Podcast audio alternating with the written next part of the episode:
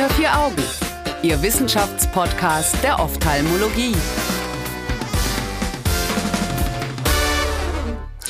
Herzlich willkommen zu Unter vier Augen, dem Ophthalmo-Podcast. Mein Name ist Annika Licht, ich bin Assistenzärztin in der Augenheilkunde und freue mich, dass Sie auch heute wieder einschalten. In diesem Monat geht es um das Thema Glaukom und wir werden von Zanten freundlicherweise unterstützt. Vielen Dank an dieser Stelle. Und Dankeschön auch an Dr. Rüfer, der uns wieder zur Seite steht, um mit uns über die Studie zu sprechen. Hallo.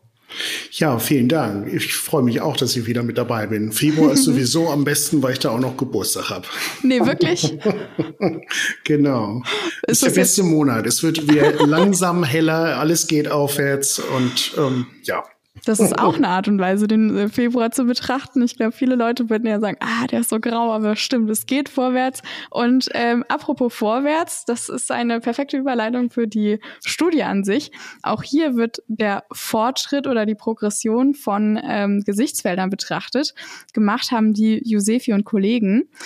Herr Dr. Rüfer, was genau haben wir denn da gemacht?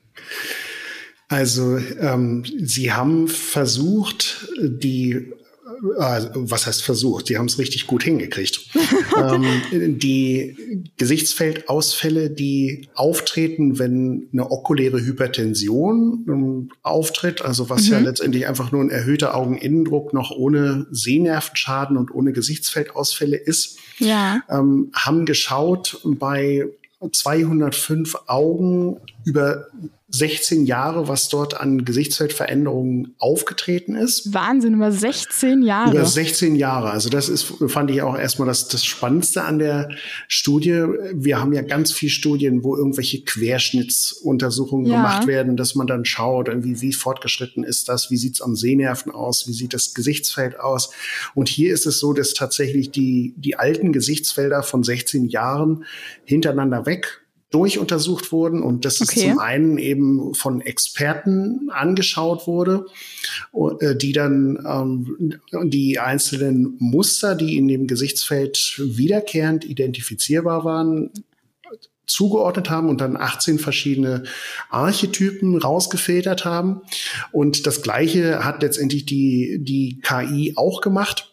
Und es mhm. war ganz interessant, dass dann letztendlich auch 18 Archetypen gefunden worden sind, aber dass eben die KI noch Muster erkannt hat, die die Experten so eigentlich nicht wahrgenommen haben. Und dass es eben noch zusätzliche Muster gibt, die man so im Alltag bisher als Fehler im Gesichtsfeld oder irgendwie nicht richtig gemessen oder irgendwie nicht richtig verwertbar ja. oder irgendwie nicht zuordnenbar mhm. eingestuft hat. Ähm, Nochmal kurz zur Orientierung. Das heißt, über 16 Jahre wurde bei den Patienten, ich glaube, halbjährlich ein Gesichtsfeld gemacht und die wurden alle mit reingenommen oder die meisten mit reingenommen und ähm, dann gab es dazu quasi schon eine Vorstudie, die ähm, Ocular Hypertension Treatment Study, die OHTS, die Sie gerade schon angesprochen hatten. Und das ist jetzt quasi so eine Folgestudie davon. Genau, also da sind okay. die alten Daten nochmal wieder mit in einem neuen Licht betrachtet worden, sozusagen. Im Licht der, im Licht der künstlichen Intelligenz, wie man es so schön sagen könnte. Ähm, okay, bevor wir vielleicht darauf eingehen, was die künstliche Intelligenz zu den Gesichtsfeldern gesagt hat, wäre es ja vielleicht auch gar nicht so blöd, nochmal kurz so für ich weiß nicht, vielleicht die unerfahrenen Assistenzärzte unter uns sowie mich, ähm, zu besprechen, was denn eigentlich wichtig ist, wenn man sich so ein Gesichtsfeld anschaut.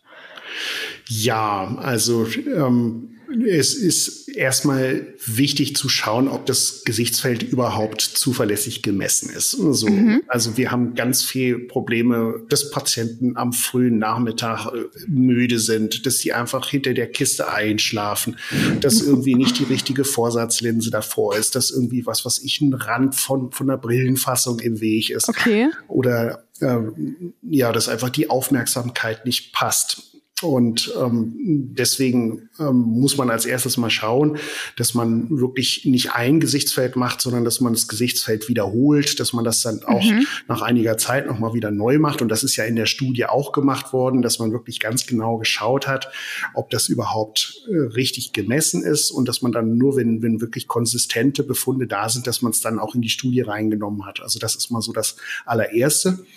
Mhm. Ähm, man kann auch ein Gesichtsfeld dann immer auf Plausibilität prüfen, indem man schaut, ähm, wie es am Sehnerven aussieht. Wenn man jetzt in der OCT zum Beispiel nach unten hin einen Defekt in der Nervenfaserschicht im Randsaum hat, dann sollte dazu korrespondierend der Gesichtsfeldausfall dann nicht unten, sondern oben sein.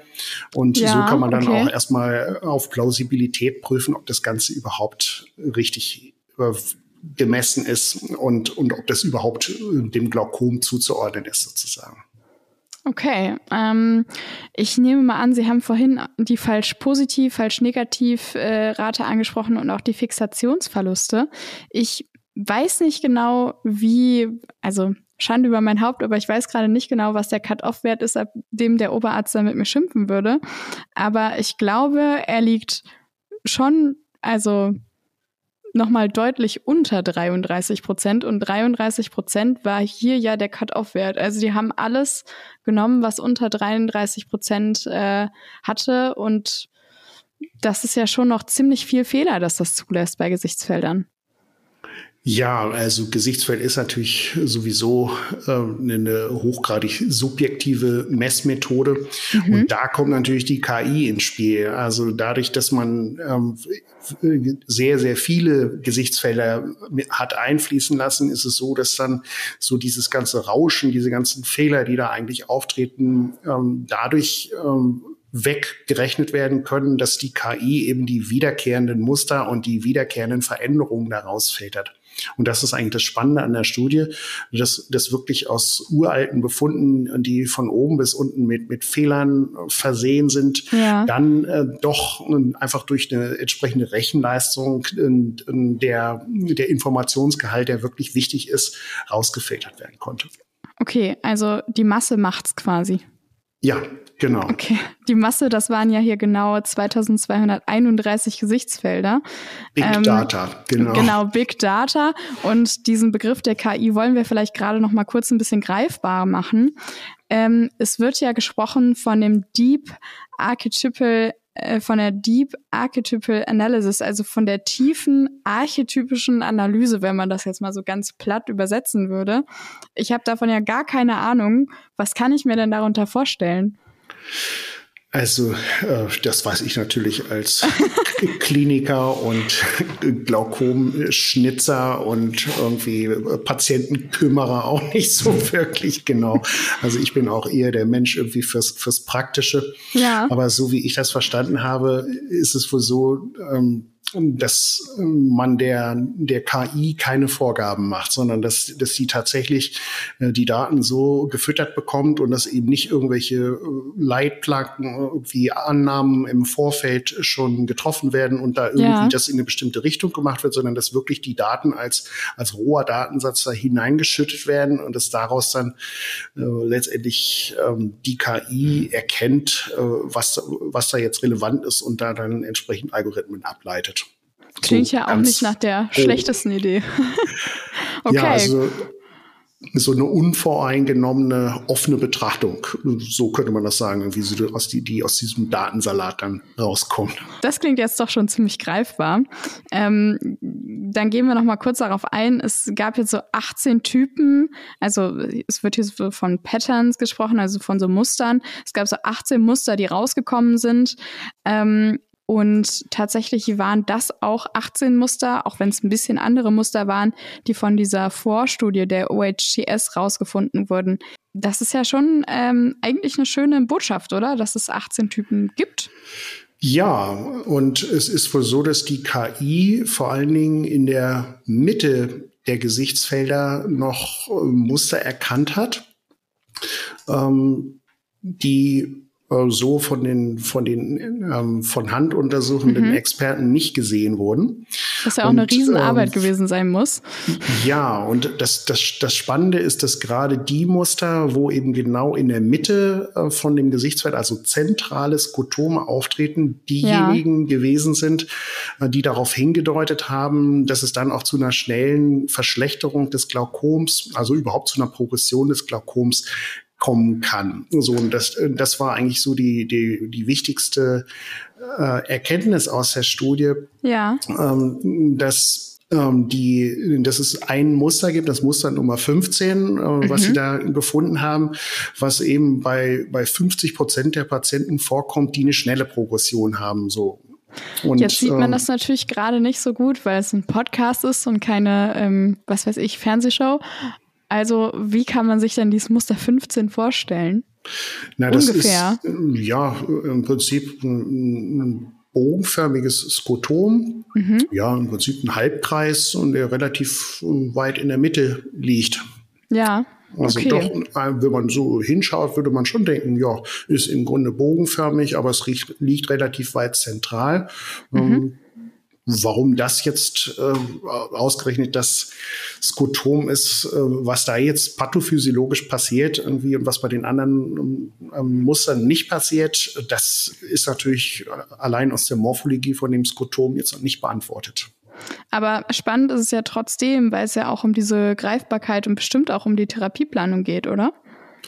Ja, also wenn man jetzt äh, diese ähm, Erkenntnisse, diese, diese Muster zugrunde legt und das letztendlich in die Software von, von Standard-Gesichtsfeldmaschinen integrieren würde, dann hätte man tatsächlich eine Möglichkeit, äh, bei solchen Patienten dann Alarm zu schlagen und ähm, zu schauen, wie man da jetzt therapeutisch weiterkommt. So ein bisschen so kann man sich vielleicht vorstellen, wie es ja auch bei bei äh, einer Vorderabschnittstopographie schon möglich ist, dass man aus diesen ganzen topografischen Daten dann mal äh, ein Keratokonus-Screening mhm. letztendlich einfach nur durch genaues Auswerten dieser großen Datenmengen bekommen hat und dass ja. man da dann irgendwann sagen kann, ja, äh, eine Aufsteilung im unteren Bereich der Hornhaut ist dann doch verdächtig für einen Keratokonus und genauso könnte man diese Erkenntnisse aus der Studie, wenn man das jetzt nicht nur für okuläre Hypertension, da ist es ja jetzt erstmal gemacht worden, sondern vielleicht auch mal bei, bei primärem Offenwinkelglaukom nochmal mhm. durchführt, so eine Studie, äh, dass man das dann hinterher in die Software integriert und äh, dann auch direkt äh, vom, von der Gesichtsfeldmaschine vielleicht einen Hinweis bekommt, äh, dass man da besonders hingucken muss oder dass da irgendwie Gefahr im Verzug ist. Okay, ähm, neben der Gefahr im Verzug gab es ja aber auch noch ein paar andere Typen. Also es wurden ja drei Progressionstypen so ausgemacht. Können Sie da was zu sagen? Ja, es wurden ja irgendwie noch drei Muster beschrieben, ähm, die bisher noch von den Experten nicht identifiziert wurden mhm. und die ähm, als partielle, oder was habe ich mir hier notiert, als partielle bogenförmige Skotome identifiziert wurden. Und das wäre ja so ein Muster, wo man bisher irgendwie gedacht hat, ja, irgendwie Patient hat nicht aufgepasst oder ist irgendwie was durcheinander oder so. Okay, ähm, wenn wir jetzt sagen, wir haben was und da wäre Gefahr im Verzug, wie findet das denn dann den Weg in den klinischen Alltag? Na, letztendlich, äh, wenn man merkt, dass Gefahr im Verzug ist, dann muss man schauen, dass man den Zieldruck bei solchen Patienten anpasst. Irgendwie, dass man vielleicht nochmal ein Tagesdruckprofil macht, schaut irgendwie, ob da nicht vielleicht doch irgendwelche höheren Druckwerte dazwischen sind, dass man im Zweifelsfall die Therapie intensiviert ähm, oder schaut, ähm, ob man da was tun muss. Bei der okulären mhm. Hypertension ist es ja in den meisten Fällen wahrscheinlich so, dass es auch noch gar keine Therapie gibt. Ja. Und ähm, in dem Fall würde ich dann sagen, auch wenn man da äh, jetzt solche Veränderungen hat, dass man dann auf jeden Fall mit einer intensivierten Therapie starten muss. Ich dachte, also ich bin ehrlich gesagt auch ein bisschen konstant verwirrt, weil ich dachte, dass ein Glaukom so definiert ist, das ist ja eine Gruppe von Erkrankungen, die ähm, mit einem Papillenschaden, also mit einem Nervenfaserdefekt durch einen Nervenfaserdefekt definiert sind und eben häufig mit einem hohen Augeninnendruck einhergehen. Ich hoffe mal, ich habe das ungefähr so wiedergegeben, wie es stimmt. Ähm, aber wenn wir jetzt von einer okulären Hypertension sprechen, sprechen wir ja gar nicht von einem Glaukom und wir sprechen trotzdem die ganze Zeit von Gesichtsfelddefekten. Das fand ich die ganze Zeit ein Also es war so in der Studie, dass äh, im Prinzip die Patienten, die am Anfang reingekommen sind, eine okuläre Hypertension hatten. Mhm. Und äh, in dem Moment, wo jetzt eine Konversion auftritt, dass dann auch die Gesichtsfeldausfälle da sind, dann ist es natürlich auch ein Glaukom. Aha, okay. So. Und äh, ich glaube, das war einfach nur zu unterschiedlichen Zeitpunkten und dass eben trotzdem ja doch ein, ein großer Teil der Patienten dann irgendwann über die 16 Jahre auch ein manifestes Glaukom entwickelt hat. Und das ist dann sozusagen der Beginn des Glaukoms. Und es ist jetzt nur die Frage, mit welchen von diesen 18 Archetypen dieser Glaukombeginn dann festgestellt worden ist. Und, und da gab es ja dann ganz unterschiedlich ausgeprägte Befunde, die dann festgestellt worden sind. So, als letzte Frage, ich habe es nochmal nachgeguckt, so 30 bis 40 Prozent der Nervenfasern müssen an einer bestimmten Stelle kaputt sein, damit in der herkömmlichen Perimetrie, also so im Gesichtsfeld, ein Defekt überhaupt erkennbar wird. Und eigentlich hat sich die Technik dahingehend ja auch weiterentwickelt, dass man sagen könnte, boah, so ein Papillen-OCT ist schon eine klasse Sache.